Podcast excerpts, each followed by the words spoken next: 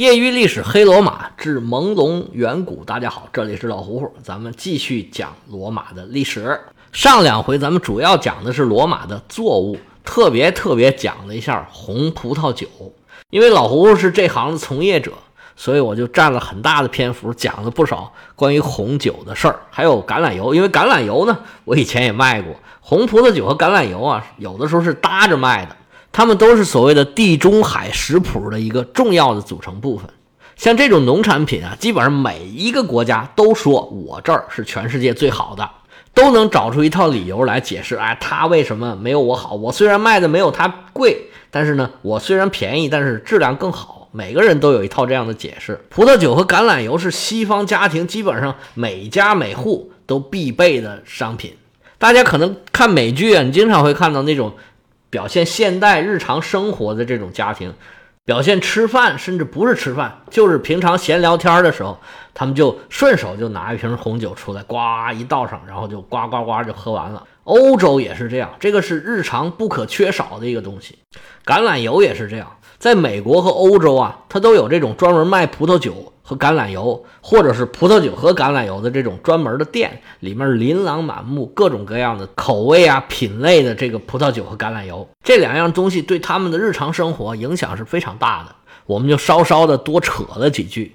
那么借这个当口呢，我再把前面有一个错误纠正一下。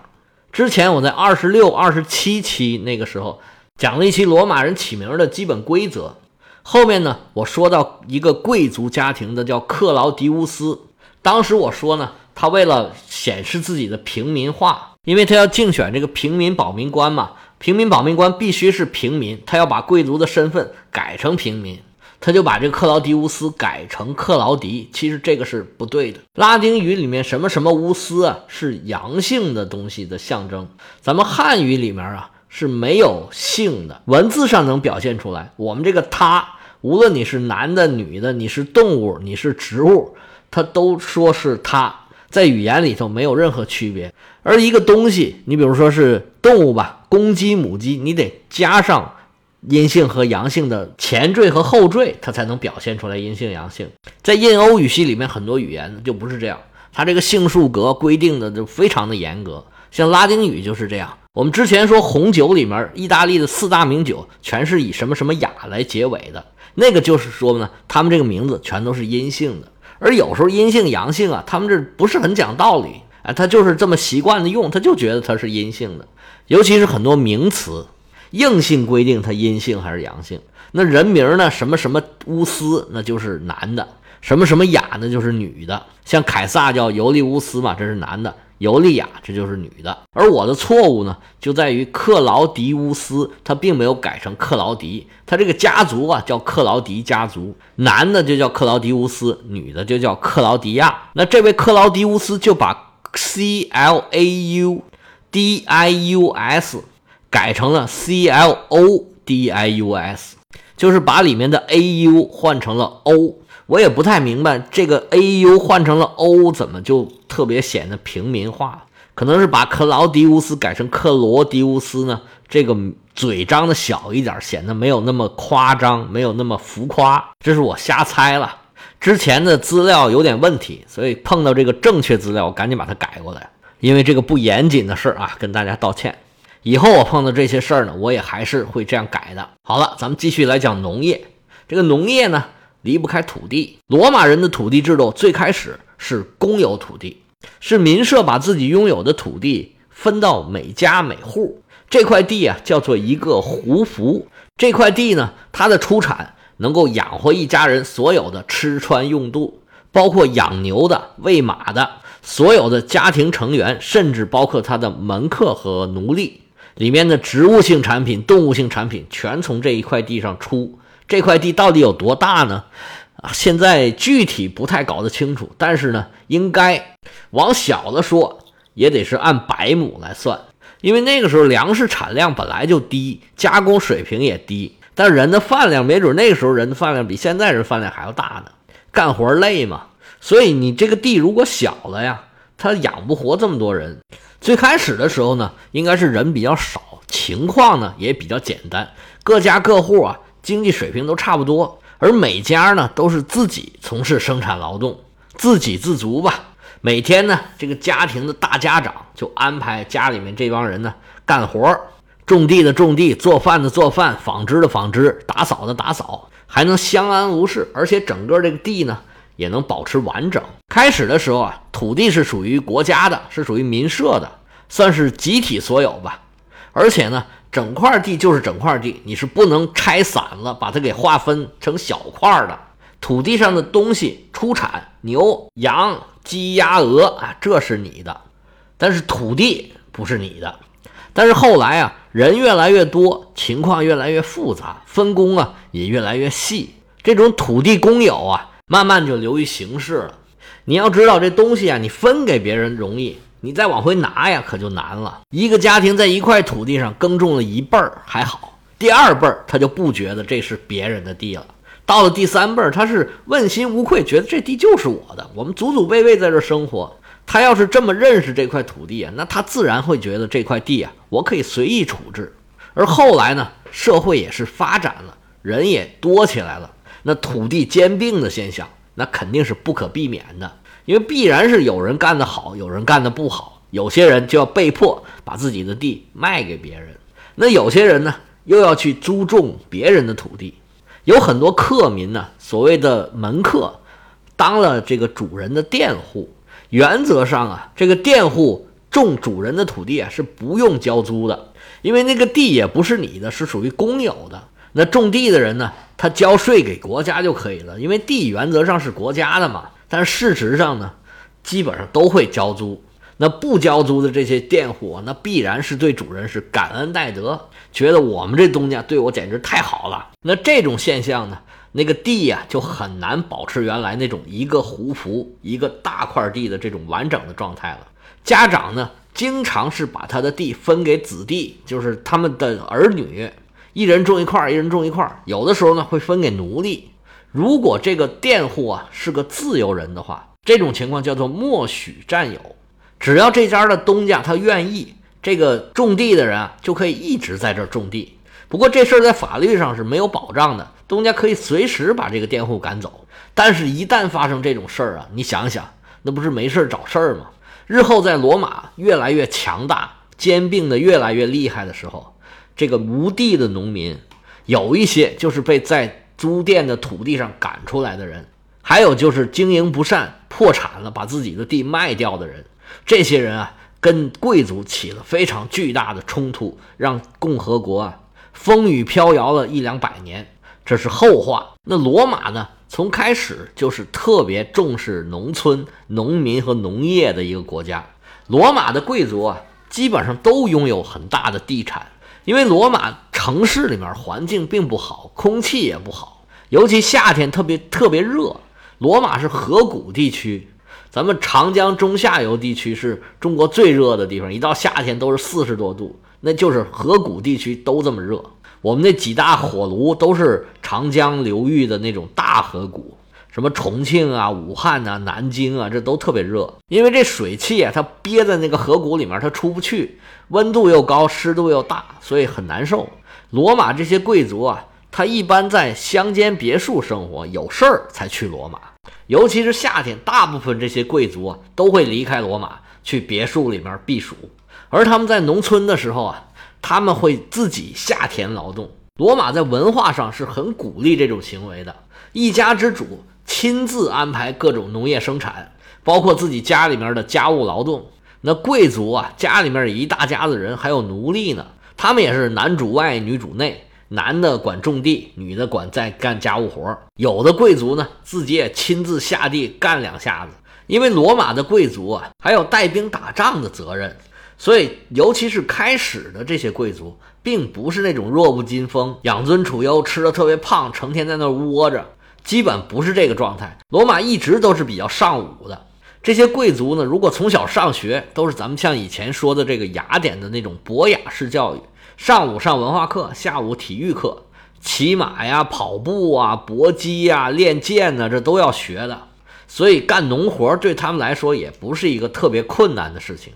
而对于这些富人来说呀，被人家誉为好庄稼汉，把自己的农场啊。经营的有声有色，这是一个特别有面子的事情。而如果他地很大，他可以养很多的佃户，这些佃户啊，就是他的门客，他就是恩主。将来需要用人的时候，这就是一股势力啊。不过，罗马虽然很重视农业，说老实话，农业发展的水平啊并不高。应该说，他们从蛮族的状态脱离时间并不是太长，所以农业的积累啊应该还不够。对于农业来说啊，这个历法是至关重要的。你像埃及啊、巴比伦呢，都有非常精妙的历法。那根据历法和天文，它产生需要计算的东西。从而推出的数学的这个发展，希腊后期数学呀、哲学呀这些发展呢，有很大程度上是传承了埃及和两河流域的这些文化。它虽然农业不怎么行，但是哲学还是很行的。我们中国作为一个农业大国呀，历法就是非常厉害的。虽然那个时候数学的计算啊没有那么精确，但是我们对天文观测、对于这个气象的掌握。规律的总结，然后做出这个二十四节气，每个节气应该干什么？那每一个地方种地啊，研究的都是非常深的。比较起来，那罗马可就差远了。他这个农业日常经营的这种状况，跟它的产量，还有农作物的这种复杂多样，跟以前这些文明古国农业特别发达的地区那没法比。就拿历法来说吧，这个罗马的历法呀，它最古老的历法，简直就跟闹着玩儿一样。像这种数学比较发达的地区，它这历法都是十二个月，因为很简单嘛，它要把太阳和月亮综合起来来算。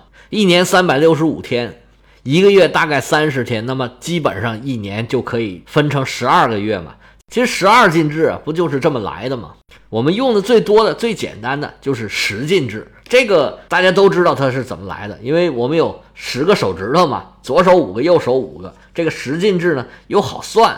又比较直观，多少呢？又比较合适，它进起来还比较方便，又不多又不少。而罗马数字呢，其实就很直观的描述了这个一、五和十。它那一就是一啊，它是明显是模仿一个手指头；五呢就是一个 V，一个正写的 V 或者是一个倒扣着的 V，它模仿的就是张开的手。那十呢就是一个叉，那就是两只手。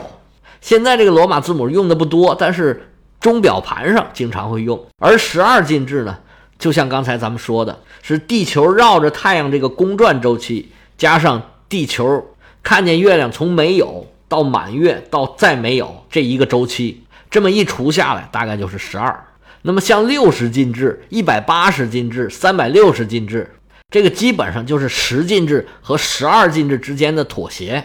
那么一小时六十分。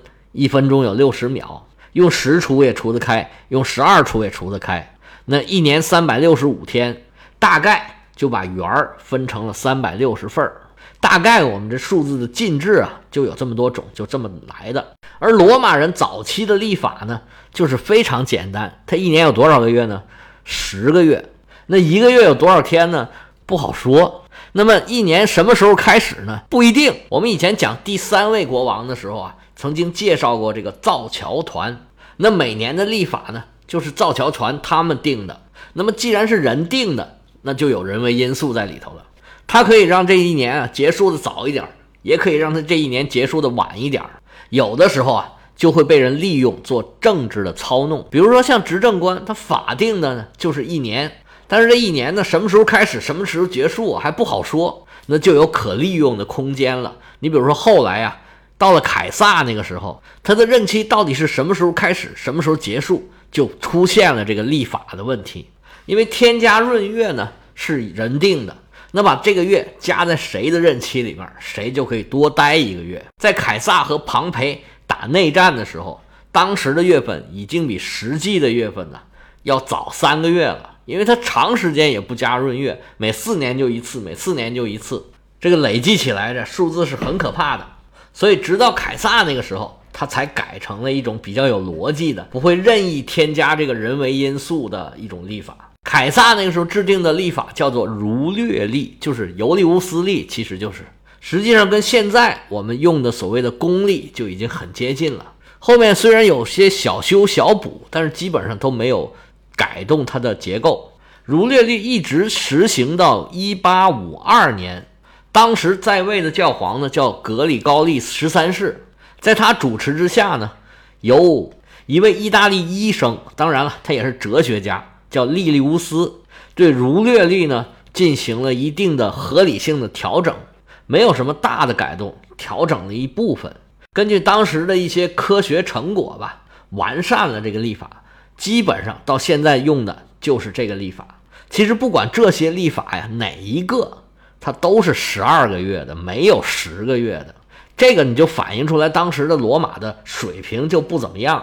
它立法水平不就这个水平，它农业肯定也好不到哪儿去。它这十个月就很明显就是十进制的一个反应。那你硬往这个时间立法上面套呢，就简单粗暴，肯定呢也就不好用。后来他们跟希腊人接触的多了，吸收了一些希腊人关于立法的知识，逐渐也明白了哦，原来十二个月更好用。而希腊的立法呢，跟中国的有点像，它也就是说用添加闰月的方法来把这个天数给补齐，直到后来那个儒略历，它才会添加闰日的方法。这个各有利弊吧。不过罗马和希腊的历法呀，就非常不一样。最大的差别呢，是罗马的开始的这个月啊，它不是现在我们一月开始，它是从春天开始的。而我们现在英语里面这些月份呢，都是那个时候罗马留下来的，而且留下来的呀，也只有十个月。另外两个月，待会儿我告诉你是什么意思。它的一月实际上是三月，是用战神马尔斯的名字来命名的，用拉丁语读起来呢，叫做 Martinus。演变成英语就是现在的这个 March，四月的意思呢就是发芽。现在意大利语还是这么读，读作 Aprilis。英语呢就是 April。那五月呢实际上是三月，拉丁语读作 Maius，是更大，是生长的意思。五月就该生长了嘛。那到了英语里面就读成了 May。六月呢就是茂盛的意思，拉丁语读作 Iunius。到了英文里面就读着 June，这是当时的一二三四月。然后呢，后面六个月实际上就是用数字来表示的，就是古拉丁语里面的五六七八九十。但是到了凯撒和奥古斯都这一段时间，他们俩呢又往里插了一个杠子，因为凯撒是七月份生日，奥古斯都是八月份生日，他们俩呀就把这个七月和八月这俩月给占了。七月是 July 嘛。就是尤利乌斯，八月份英文是 August，那就是罗马这个奥古斯都的这个变音。到后面就是七八九十，实际上就是九十、十一、十二这四个月。September 就是 seven，October 就是 eight，November 就是 nine，December 就是 ten。